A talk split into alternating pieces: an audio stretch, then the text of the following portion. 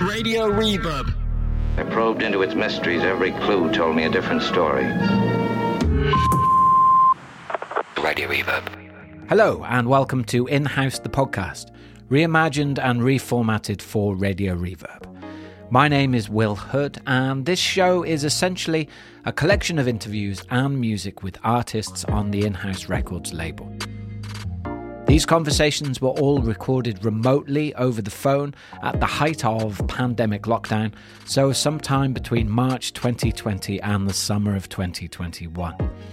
And as you're about to hear, In House Records is the world's first prison run record label, which means that all of the artists you'll be hearing from have spent some time in prison and would have typically have gotten involved with the record label whilst serving time. You should also know that whilst everybody I interviewed had been released from prison, that originally these interviews were part of an audio CD that the label was delivering to seven prisons across the southeast of England as a way to respond to the COVID situation. So if at points I do reference a prison audience, then that's what I'm talking about. You can find this podcast out in the wild, as it were, on all of the usual streaming platforms. But over the next hour, you will be listening to an amalgamation of three podcast episodes, all of which are with artists talking about the role creativity played in helping them survive prison and transform their lives. If you want to find out more about the In House Records project, then you should go to inhouserecords.org. That's all one word, inhouserecords.org. But for now, the label wants all listeners to know that they recognise the severity of criminal acts and their far reaching societal implications. Our aim is not to excuse, but to better understand the environments and challenges faced by those who find themselves in Her Majesty's prisons through conversation and engaging dialogue. In House Records is a community interest company working collaboratively with HMPPS to bring about the space for positive change to take place. So, this month we have interviews and music with three in house artists, known respectively as C Roots, Parv, and Joel. Each of these men have their own story to tell us about the role creativity has had and continues to have in their life. And each of them have obviously drawn great strength from the pursuit of music during difficult times. First up is Carl, or C Roots, which is his artist name. In fact, I think I played a track of his last week at the end of the show. And so if you like that and you want to check him out some more, then there's a whole bunch of YouTube content which he's put out there online. Uh, he's really quite prolific, so go and find him. He's a man dedicated to the power of music to transform lives and is now a massively important part of the in house record label. He's been working for them as a uh, artist manager for some time now, as you'll hear a little bit more about in this interview.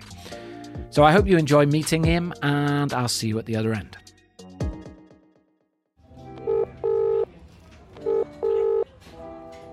Hi, Will. Carl, how are you doing this morning? I'm all good. All Yeah. good. Welcome to In House, the podcast about creativity and confinement. My name's Will Hood, and today I'm talking to Carl, who is finishing up a 16 year sentence at Standford Hill, which is a Category D or so called open prison. He's been involved with the in house label for a couple of years, both as a performer and a trainee manager, and hopes to continue working closely with the label once he's been released. Okay, so my name's Carl, um, aka C Roots. When you hear my tunes, it's C Roots. Um, I'm a musician, a lover of life, and you're gonna hear about me soon.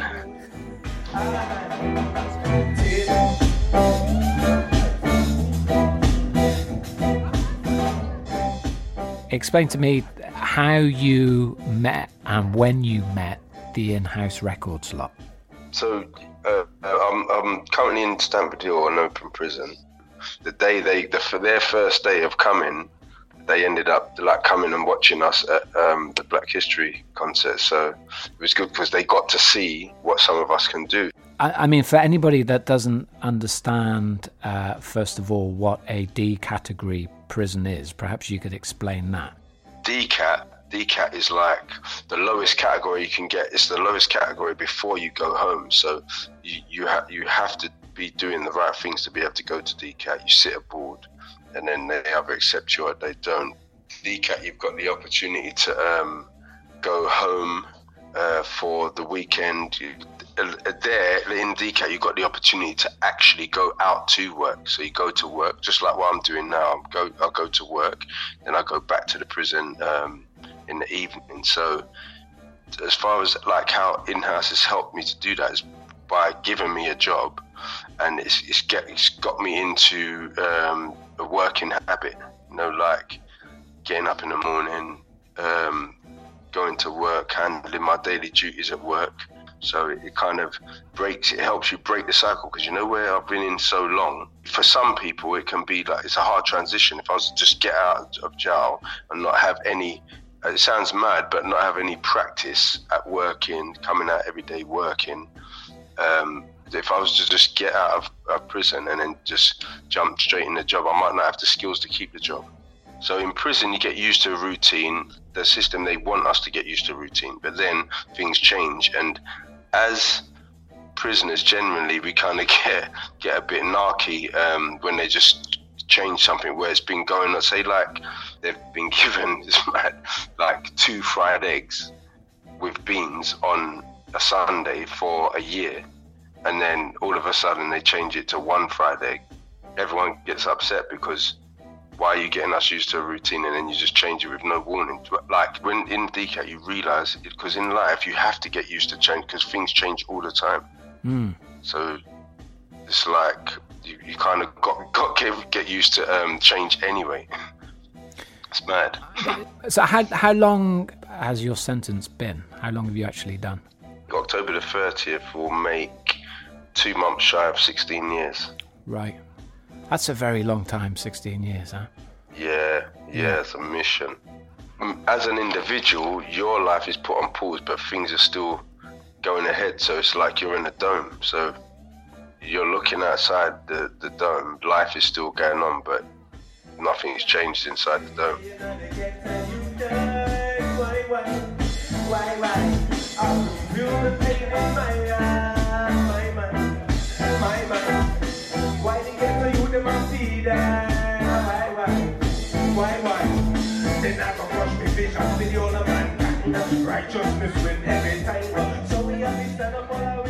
Let's talk about some of the music that you sent me. Yeah, tell me about Tears. Tell me about that tune. How did that come about?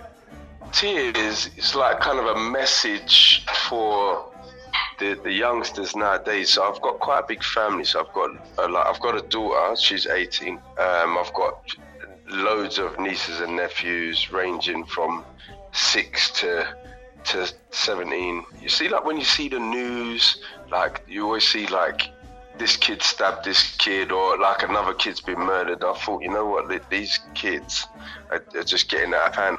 In tears, I'm highlighting the level of violence that, that goes on with the young people of today. And uh, what I'm saying is that we, like, as adults need to be role models, need to be role models and show them a better way. And the only way to do that is to come together, you know, everyone come together and show a united front.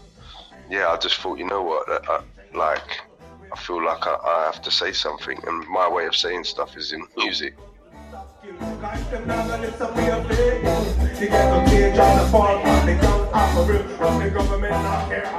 And so, what difference did it make uh, getting involved in something creative when you were inside? I'm an emotional writer. I, I um, some of my um, best work comes from my emotions, whether they be happy or sad.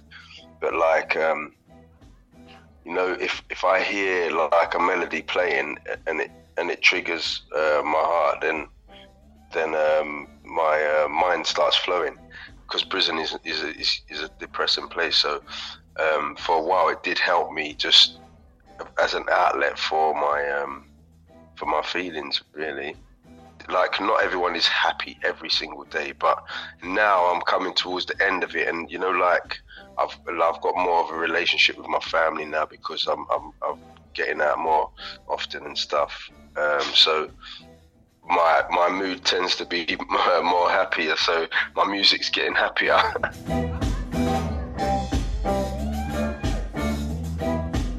from, from a kid, from 14, I've done music, then just forgot about it. You know, just my environment and life just got in the way. Then I just didn't even think about music. And then I, um, in like 2007, going into eight, I started back up with music again in prison. And then, um, so I was I was just doing like um, electronic beats. So once I linked up with In-House, we was like acted more as a band. You know, like there was more people playing instruments, so it was like um, I got to grow, kind of in my performance, confidence, everything. And I don't know, say like say I had an electronic beat and the band played exactly the same key. I get a better feeling in my heart when I'm doing it rather than doing it to um, an electronic beat, even if they were playing exactly the same thing. It's just different. Yeah. There's definitely a difference between human time and machine time, isn't it? Yeah, definitely. Yeah. Just the feeling, you know, like that's why it's called live, and it's, it's it is alive. Do you, do you remember a point where music just disappeared? I mean, uh, how, how come it, it disappeared from your life? Do you know, I think just my environment. I wasn't really in a in a very good um, environment at the time. Really, I'm not really talking about not, not my home environment, just the area I was living in and stuff. So I d- didn't make a conscious decision to stop music. It just faded out. So, you know, like at one stage there was like trouble. You know, when you go into go into certain places, there's trouble, and it just just faded out. Really. Doing music in prison, like just wasn't the, it's not the same thing. Like although I, that was like training. You know, like because uh, um, uh, a prison audience is, is a hard audience. You know, like it seems like no one wants to show emotions. Everyone's just looking at you with flat faces. So it's only at the end when they start making noise and stuff and, and uh, applauding, that's when you realize, oh no, they did like it. But during it, it's like proper hard. I would love to be successful with my music, and I and I um, believe that I will get somewhere. But either way, I just want to be in this environment. This is this is where I belong. I have conversations with people and I tell them about in-house and the project that I'm involved in. And some people have a negative reaction to it. You know, they seem to have the opinion that people that are in prison serving time shouldn't be involved in musical workshops, shouldn't be involved in having music lessons. You know, they see it as um, Yeah. as something that is counter to the reason why they're in prison. Uh, I, I wonder what you think about that kind of view. So what I think is, um, so people with that kind of view kind of are not really thinking it through. So I wouldn't be working towards a career. I'd, I wouldn't have something that I love. I'd go and do either uh, a shitty job that um, pays uh, peanuts and go and do crime, and then but ruin society instead of finding something that I love and want to stay in and make a career out of it and never um, to be on the police database again. I'm, I, I think that's that's a better look for society rather than what just go in a sweatshop and get get my back whipped. And then the minute I can get out of there or find something better, that's what I end up doing. Like people with that view, I, they're not thinking it through properly. Like yeah, the punishment is to be away from your family, to be away from society. That is the punishment. The punishment is not be away from society and then not not better yourself. You're supposed to be bettering yourself. If That means you don't believe they don't believe in uh, rehabilitation. And I wonder for someone that has spent 16 years and um, you know is soon to be fully released, which do you feel that you you've experienced? Do you feel like uh, there has been a rehabilitation? I'm rehabilitated, but I'm rehabilitated because I choose to be rehabilitated. Only an individual can choose to change. No one can make them change. On the paper, yes, re- it says rehabilitation. It's like they ain't really rehabilitating anything. You have to search it for yourself. You have to go out and get it. My main changes, I've changed myself. Uh, like I've I've learned more because I wanted to learn more, not because the prison have said this is what you have to do for rehabilitation. They don't do none of that. You get a few courses that they they ask you, they expect you to do. If you don't do those courses, you can't get out. If change wasn't on my agenda, I could have just sat the courses, changed because I wanted to. I knew I had um, the things that I needed to change within myself. Not not like mainly for me, but for my family as well. You know what I'm saying? I mean that that's really uh, impressive and, and interesting to hear you talk about how that you know change begins with the individual that you have to want to change. I mean, I wonder if because it's such a long period of time, whether it took you a little while to work that out, or whether that's a attitude that you adopted from from day one of your sentence. Um, no, so it, it did take a little time, but it's, it's mad. Just before I come prison, well, see, once my daughter was born, like I, I kind of was softening up. Then just before I come to prison, I kind of had change in my head, but hadn't made the right, correct steps. But I knew I needed to.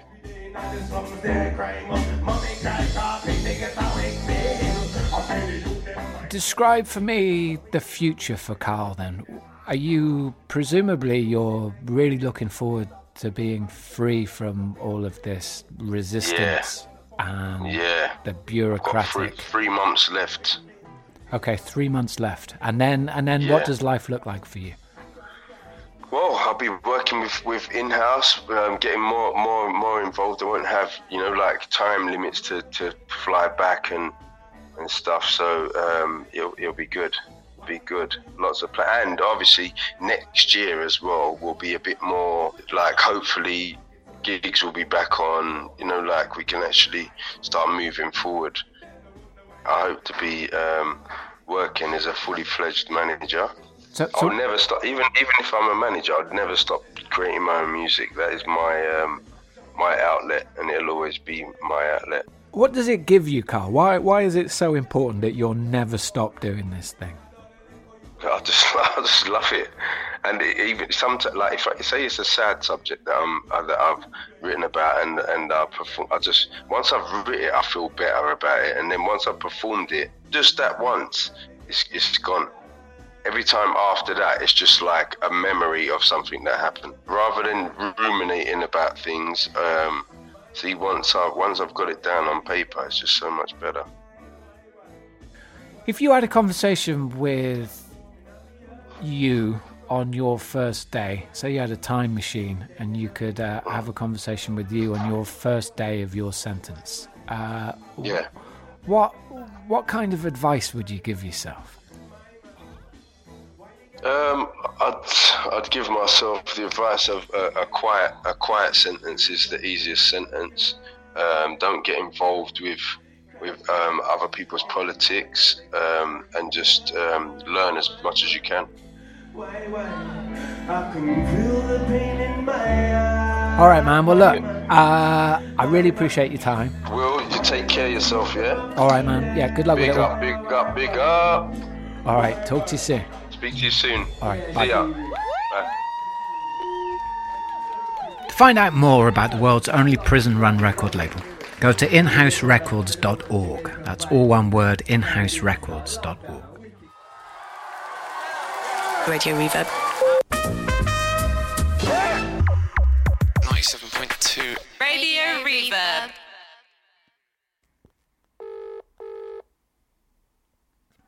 Welcome to In House, the podcast about creativity and confinement. My name's Will Hood, and today we are talking to Parv. Hey, Will.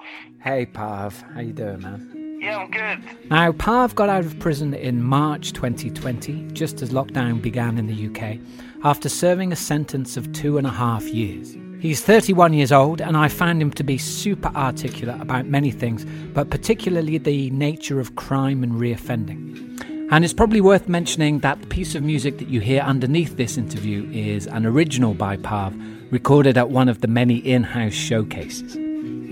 So I hope you get something out of his insights, and here's our conversation. How are you?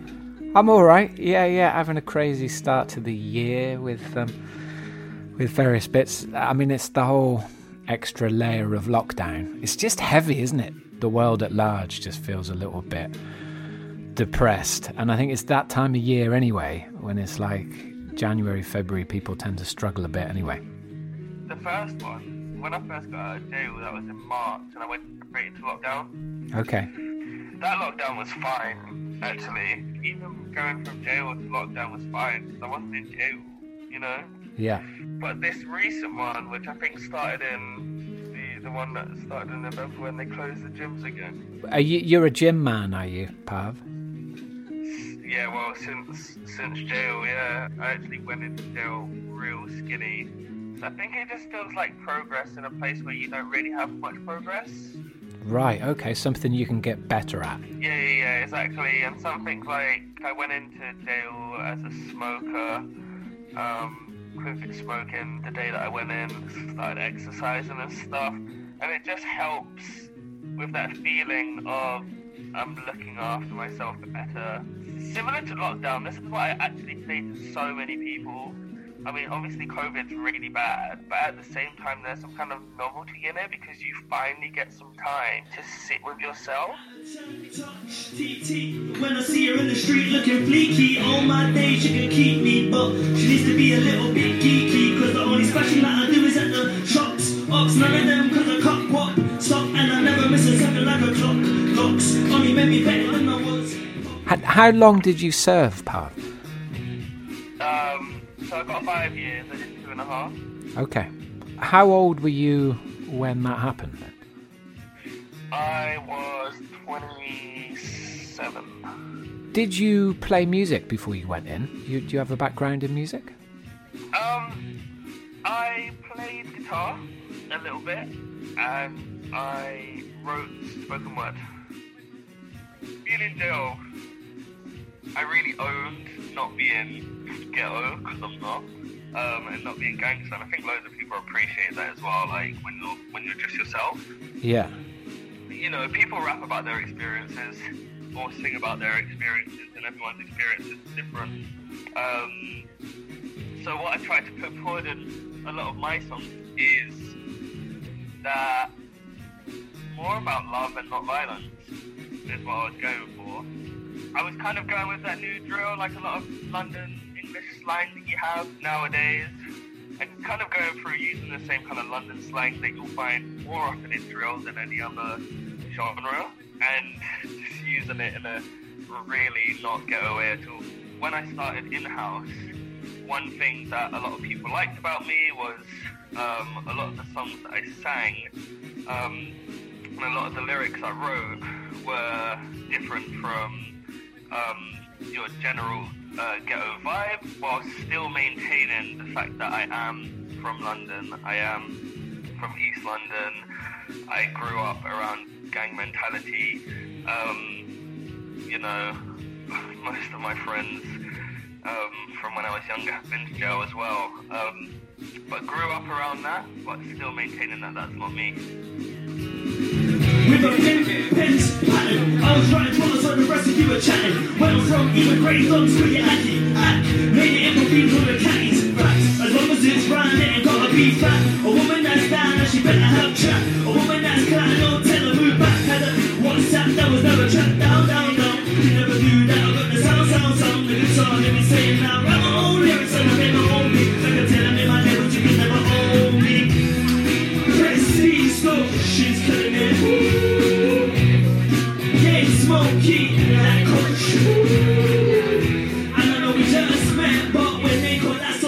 So you described there that um, a lot of your peers growing up, um, it, it wasn't unusual or it wasn't unheard of for people to end up doing some time. So, I mean, tell me a little bit about that and and explain to me, if you can, your thoughts about why there's this revolving door. Why do people keep reoffending? Do you think? Um, well, I'll give you a bit of context first. I grew up in Plaistow, um, which is right next to Stratford, which now is more known because it's where they had the Olympics. Right. Um, everyone who I grew up with was very poor. Like, um, it wasn't until I was 14 and got my first girlfriend after going to a gig that I met somebody whose parents actually owned their house, and it was a semi-detached house, and I was amazed, and I was like, wow, when I grow up, I want a semi-detached house. Everyone was on free school meals, um, and people, I think, grow up broke and they see their parents struggling, and you know they struggle. They go to school, and you know they've got shit clothes they can't afford anything. I think sometimes you can easily be led into ideas of how to make money. I first got arrested actually when I was um, 13. Okay. Uh, and it's because everybody at our school had started this, like, I don't know, trend of how to make money, and it was such a stupid thing. But it got around the school, everyone was like, you can make money like this. And actually, it was just this really dumb thing where you clog up the um, uh, pay and display machines at a car park. Okay. Um, so one day, me and my brother were like, okay, cool, we're gonna bunk school and make tons of money today with these pay and display machines. We actually did it that day, and I think we made about sixty pounds. And Wow. it felt amazing. Yeah, I mean, sixty pound to a thirteen-year-old—that's a lot of money, Yeah. right? So then the next day we did it again at East Ham car park. It's really funny because I go past it a lot and I remember like being stopped by the police, running from them, them catching me and my brother. Um, and that's the first time I got arrested. It was really scary. But I think the whole the whole thing of all of that, like you know, we didn't grow up thinking, oh, one day I want to be like a mastermind, pay and display, you know, like, you know, convict. Like Yeah. we just thought we want some money. And when when you grow up with money being so scarce, it I don't know, it just entices you. You're just like, what? That can get you money? And I think similarly, it's the same with drugs. Um, and unfortunately, the world we live in, um, drugs often come with um, gang-like culture, um, and then often you'll have like people get into selling drugs. I think nearly everybody I knew when I was younger sold drugs at one point or another. So you would you would rationalize that as a that's just the quickest way. That's the most obvious way to make money. Yeah, because it's not until it's not until like you grow older. Like even now, like I've left jail. I, I do I do web development. I do um, tech coding, make websites and stuff. But I still speak to people from jail. Um, lots of I've got loads of mates, and I think the resounding thing, and this is why people I think tend to reoffend, is you just don't know what you're gonna do. Um, and it's why in-house was really good as well. I see people from in-house records coming out, um, and you kind of got a goal. You've kind of got an action plan. You know what you're gonna do. Okay, cool. I'm gonna come out. I'm gonna do this music. Obviously, it's amazing that in-house um, offer like a path and jobs for people too. Because what happens is when you come out and you've got no plan, and you're still in that same mentality. I still need to live. I still need money. What options are there for me? If you don't have an education, if you don't have a degree, sometimes you feel like your options are limited, and then it comes down to okay, cool, how can I make money? A burglary, maybe.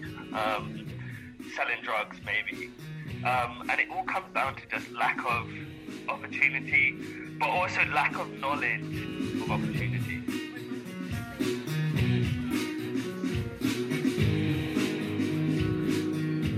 Talking to my probation, um, she called yesterday, and I was saying, because there seems to be this idea in jail that from the government and you know the institution itself, whoever organises what happens in jail, that a lot of people that go to jail are stupid.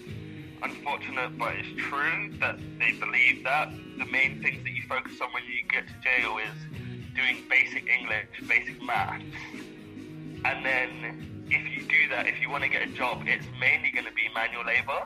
Right. There's this assumption that there's like a limited amount of things that people from jail can do. And what's really interesting is that when people start to see that there's loads more that they can do, like even with music, right? The ability to write, the ability to create, the ability to write lyrics, um, opens up a whole sphere for you. You can go into advertising if you want. You can have a portfolio of things that you've made, um, and that can help you get into marketing.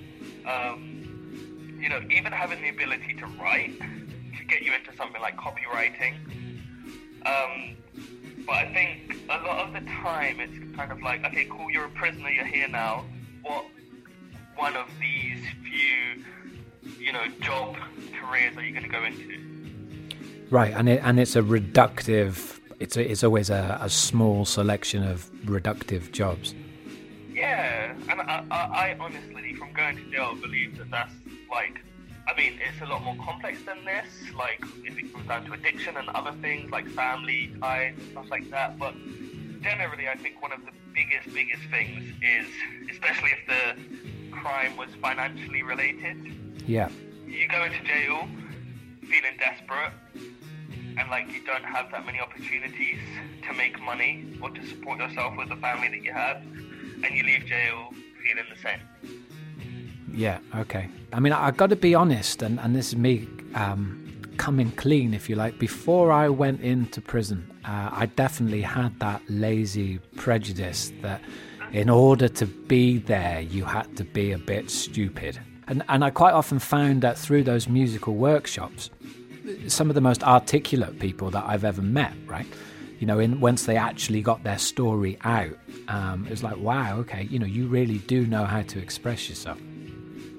Yeah, and I, I mean, it's amazing. The little studio that we used to go to every day, um, I'm still friends with every single one of them, and they all have such interesting ideas. They're all in for different things, um, but every single one of them knows themselves. They they they all have compassion. Um, they're all good people at heart and smart people um, as well, which is not the kind of uh, discourse that we're presented when you see jail on the TV or you see it in I don't know Top Boy or whatever. So there's a conversation that happens on the outside um, where I guess it's the Daily Mail reader to stereotype it. I'm sure there's other people that also hold this opinion that if you're in prison, you shouldn't be having music workshops. You shouldn't be having a nice time. What, what what's your thoughts about a, a, an opinion like that? It's very punitive. Um, the same people that say that when you go to jail, you shouldn't be having a good time. You shouldn't be uh, um, allowed to do music workshops are the same people that say they want to reduce reoffending and that, you know, they're fed up with the crime rates and the government needs to do something about how much crime goes up. If you want crime to stop and if you want people to grow, then I think we've learned this in schools already. You don't do that through negative reinforcement and punishment you do that through positive reinforcement and rehabilitation. So, so, so these these are heavy words, aren't they? The the distinction between punishment and rehabilitation. The sentence that you've served. Do you primarily feel that it was rehabilitation, or do you feel that actually it was mainly punishment in the sense that they took away your liberty?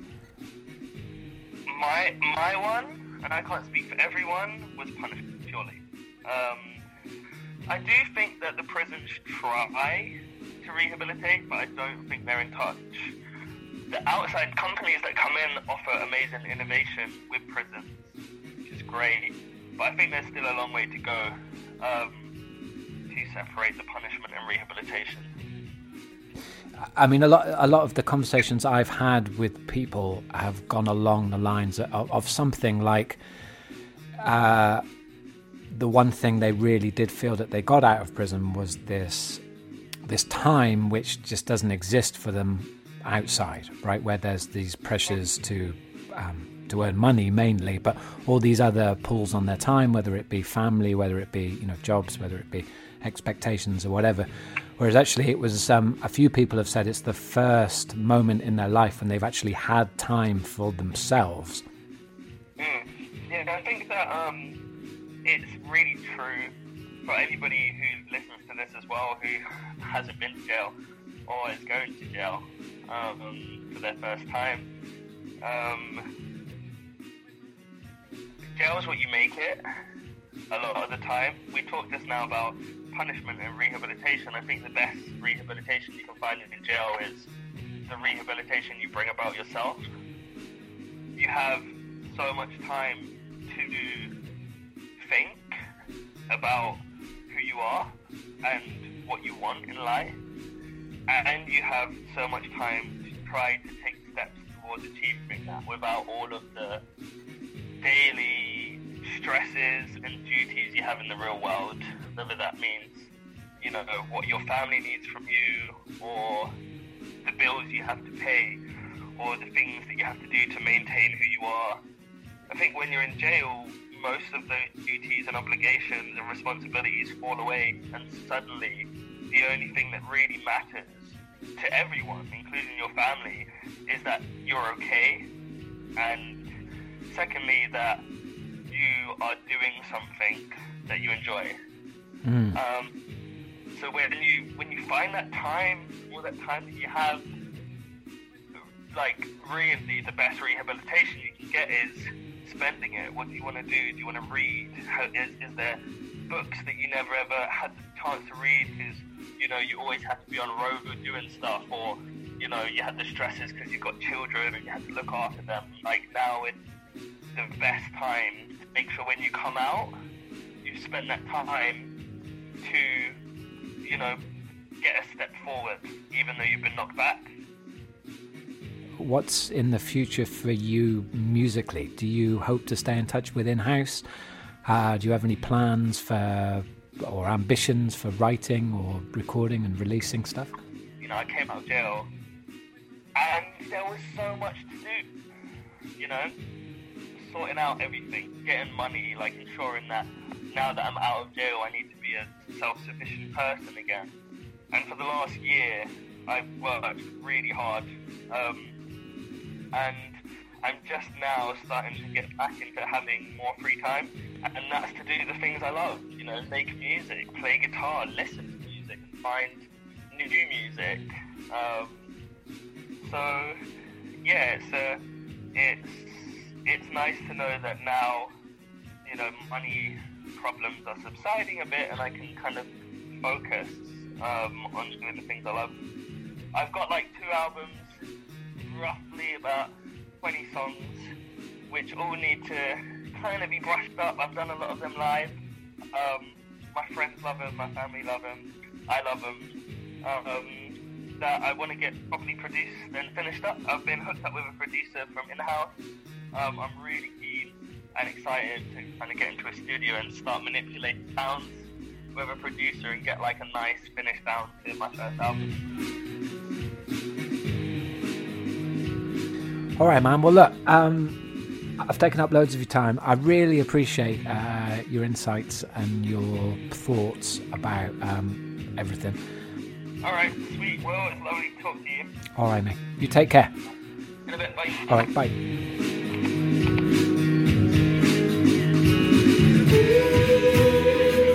Find out more about the world's only prison run record label, go to inhouserecords.org. That's all one word, inhouserecords.org.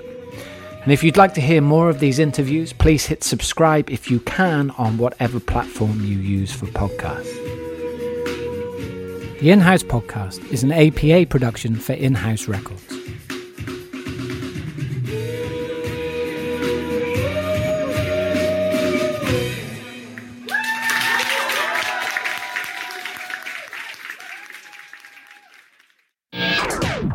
Reverb. Radio Reverb.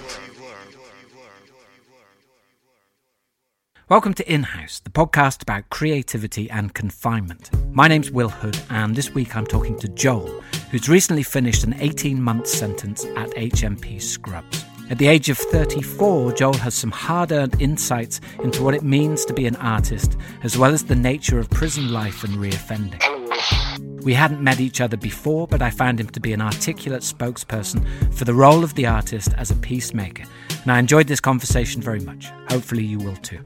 My name is Joel. I was doing an 18 month sentence at Scrubs. Uh, that's how I met in house, learned a lot there. Then, uh, yeah, I came out a few months ago and uh, I, I continued in house at Pirate Studios. And yeah, still working with them due to the COVID. Uh, it's on pause. That's where I'm at right now.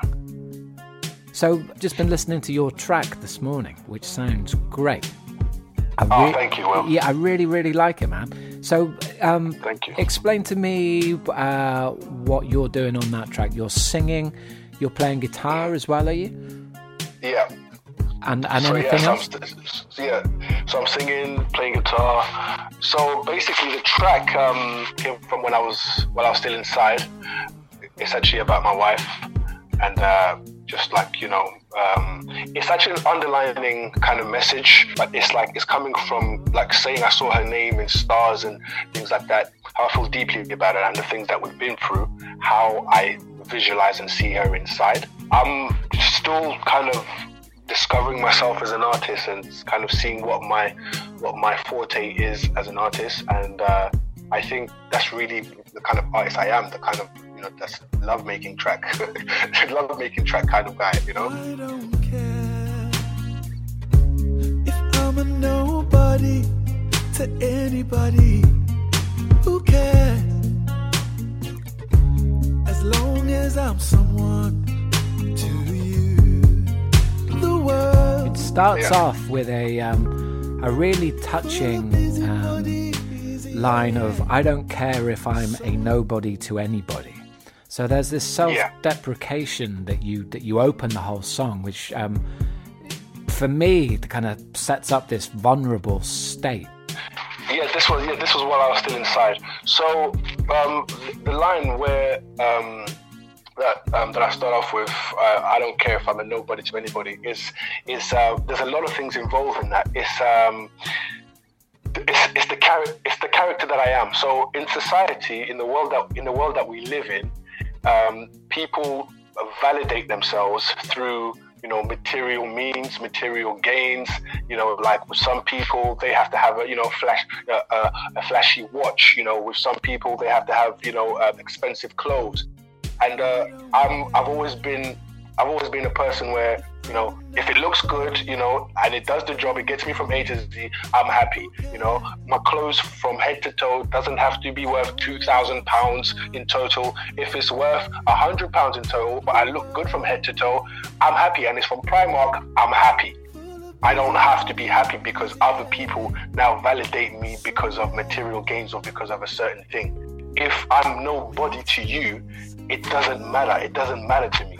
As long as long as I mean the world to the person I love, that's all that matters.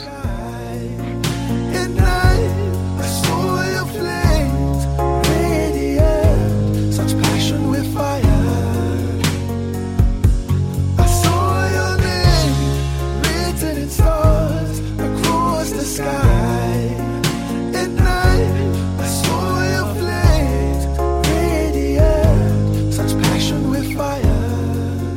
When was there a moment uh, as a child or as a young man when music first announced itself as something important in your life? Was there was there that one artist or music video or, or experience? Do you remember a, moment? I remember. I remember a few, loads of moments. I've, I've always, I've always loved music from when I was a kid. You know, I've always loved music from when I was a kid. Uh, I was born in Congo, so when I was three, my mum went over to France, left me with my dad in Congo. So there was this kind of, um, there was this group, right? Uh, but it was like a hall, but but outside hall, and uh, there was this group playing, um, this band that was playing, and everybody knew them in like in the town and I memorized their steps, I memorized their dance moves and everything. And I went up and uh, it was like, yeah, who wants to come up? And I put my hand up. So they saw this three years old, like that three year old kid, like put their hand up and like, yeah, and like, what? Really? Can you, can you, can you actually do our chore- choreography? So I came up and I did the um, choreography. I did it from beginning to end, and people like went crazy and like uh, they started because like they do this thing where they come up and like get, give you money if you're really good. So like you, you, you got all these people like coming up and like, whoa, that kid is amazing. The kid is amazing. They're like giving money, and then I just remember my auntie my auntie coming from nowhere, coming into that place because she didn't believe in things like that. She was just like, no, don't be here. Like these are bad people. You know, these are bad people. But I think you know, like they'll be, you know, like uh, have the lifestyle of you know drinking, going into bars and things like that. So obviously, I'm a kid. I don't know this. So she come in and she just came on the stage and took me off and took me home.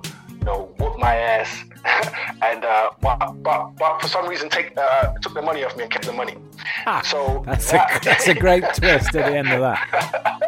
yeah. So so um, That's fascinating, yeah. though, man. That that sets it up. You know, like the narrative of uh, first of all, music is powerful, right? It has the power to not only capture your attention and your enthusiasm, but also to offend, right? You know, your your Yeah, aunt yeah. was was offended by this. This isn't something that you know should be um, should be happening.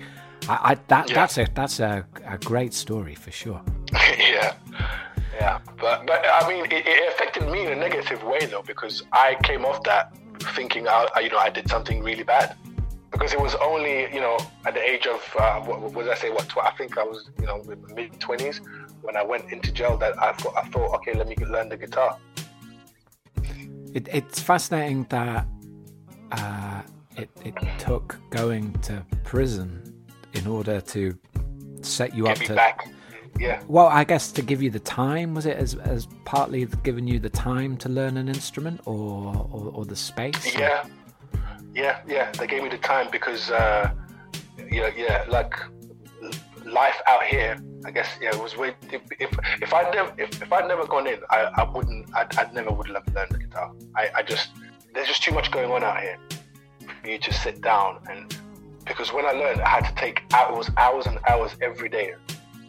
At first, I was playing like four, like like six, four to six to ten hours a day just to get just to get the hang of it and go past the, you know, your, your fingers hurting and things like that, and to just to stick with it.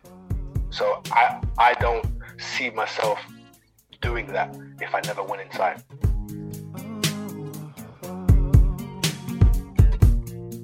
So you mentioned um, a few sentences back there. Uh, you were talking about Joel, the artist. So you were saying that you're still discovering, developing yourself as an artist. What does that mean to you? That that label or that identity of being an artist? Yeah, so for me, it's, it's key because, um, uh, like, I think I think we're all kind of uh, like we've all been given different talents as as artists. Like you have artists that you know that can write the songs themselves and sing them and go into other genres.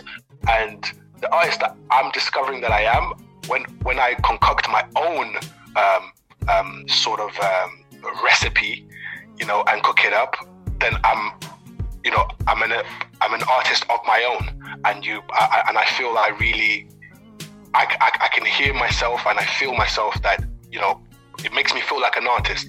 Whereas if if I take on others, I don't really feel myself at all. I kind of feel myself being a shadow of someone else.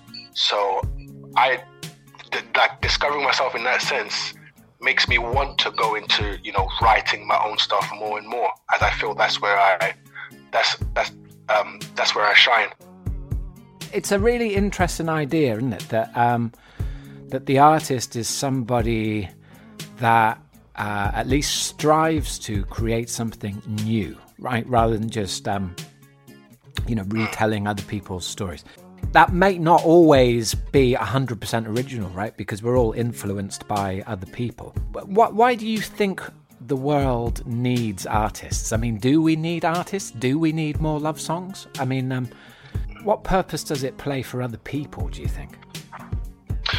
Oh, I think I I think we definitely need more love songs because music is a powerful is a powerful tool. Is a powerful uh, uh, hypnotic tool.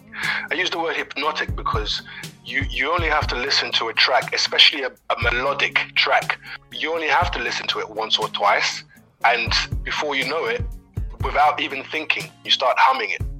So if the message in what you're suddenly humming, if the message is positive, it's likely to have a positive uh, um, reaction in you.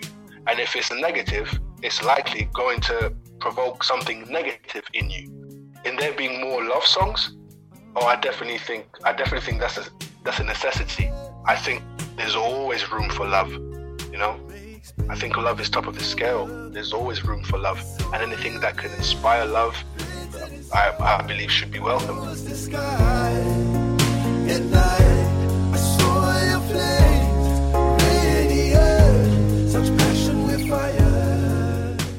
Let's give uh, your story a little bit of context, if if we can. So, tell me about when you met the in-house lot.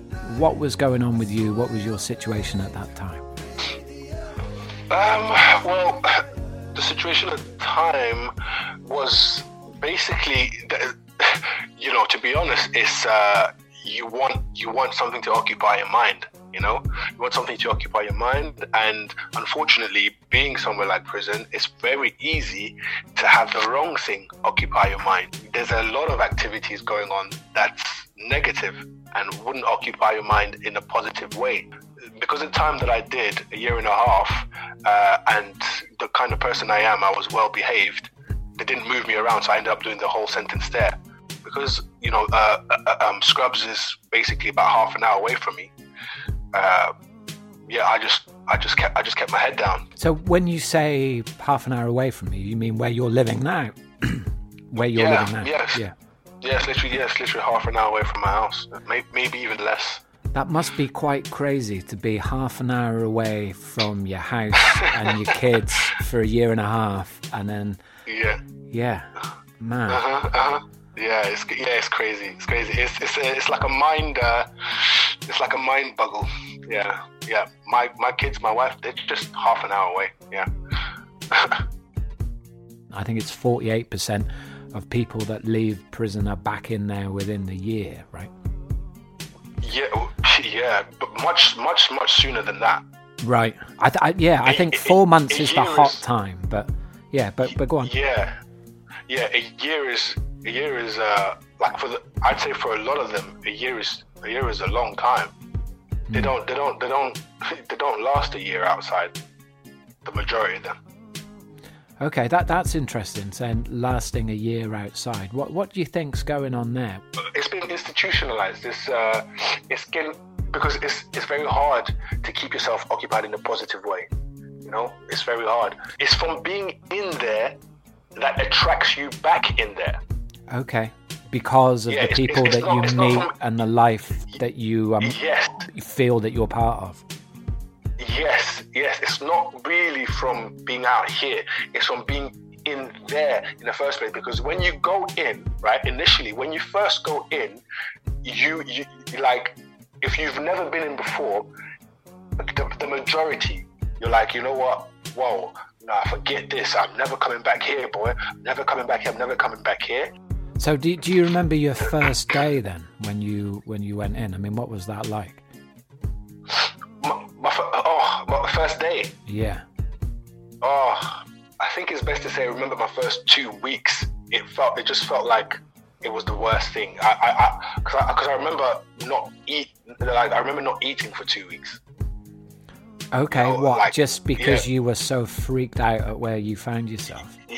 Yeah, yeah. I was so freaked out um, because you know, like obviously it was the first time being in there, and uh, like it just just a whole different the whole difference in routine life suddenly just seeing bars around you all the time and you know you're now just a number being locked into a cell with a with a stranger you don't know you've never met and you've got no choice but to be there and your bed is like a half a meter away from the toilet and there's nothing covering it nothing ugh, just and then the food being so drastically different tasting different uh, it was it was just terrible it was terrible I hated it I don't care if I'm a nobody even though when you're going out, you, you know, know, everyone say, yeah, don't come back, and you're like, well, no, I'm not coming back. I'm not.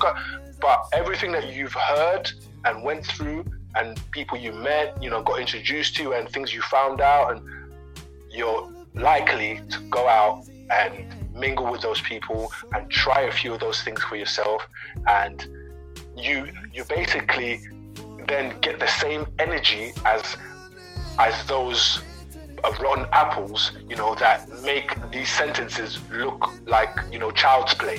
Yeah. Like, oh, oh, oh, it's literally the conversations are like, oh, what? How long did you get for that? Oh, two years. Oh, oh, 2D1. Oh, I'll do that in my sleep. I'll do that in my sleep. Oh, that's minor. Oh, you know, things like that.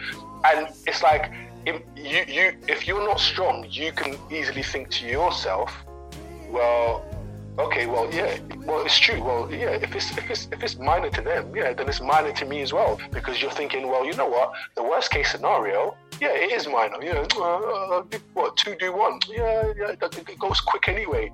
You know, and if I don't get caught, then I'm gonna have this amount, or I'll have this much, or I would I would have gained this. So it's not a total loss. You know, things like you start thinking stupidly.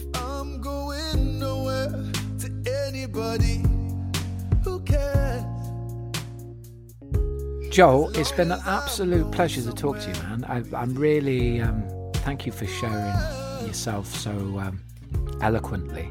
There's loads of great insights there, so really thank you for your time.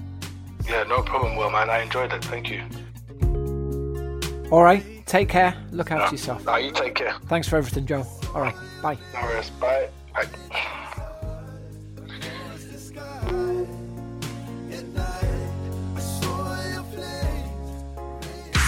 Radio Reverb. 97.2. So that's it for this month. I hope you enjoyed meeting Carl, Parv, and Joel. Listening back to those interviews, which, just to remind you, happened during the height of lockdowns in 2020 and 21, I'm struck by just how much positivity these guys have about the future and just how much meaning they pull from being involved in creating music. So, we're going to finish up now with a track by the name of Frequency, which was written and performed by Carl, artist named C Roots, who you heard from right at the beginning of this show. And from myself and everybody else at the in house team, we hope that you're surviving the British winter okay, whatever's going on with you. Remember to try and stay inspired and creative where you can. And we'll see you next month. Bye for now.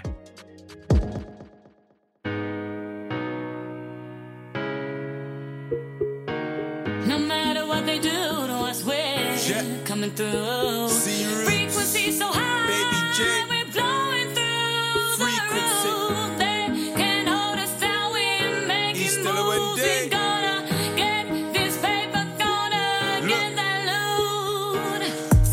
Gone forever, nah. Figures thought I'd be weathered, nah. Peter Pan forever. Frequency so high you can't measure. Shit, I do this at my leisure. P's and Q's, you're welcome, my pleasure. Take a walk in my shoes, never, never. Land is what we measure. Before the foundation set, get the picture. Stack what every day I endeavor. Till I take my last breath, which is never. Like I said, I am forever. Love to my lost boys in the slammer. Bun, Trenton, Bobby Lee swagger. Yeah, I love the glitz and the glamour. The universe, the limit, baby J, tell 'em mama. No matter what they do to us, we're coming through. Frequency so high, we're blowing through the roof. They can't hold us down, we're making moves. We're gonna get this paper, gonna get that loot. Jay, they say we shine too much. Figures see us doing good and want to pipe up too much. They can't dance the out, so I don't care much. I step up on the stage and I do my stuff. Gal and more pre me, Gallum will touch. Figures will be me, but try act up with an eye back. Shit with platinum cuffs. Been in them trenches, living life rough. Now I'm living my best life. This life I love. If the light's too bright, put your shades on. Cause the light's never dying, only ever getting strong. Climb to the top, beat my chest like King Kong. See roots disappear, but never. go.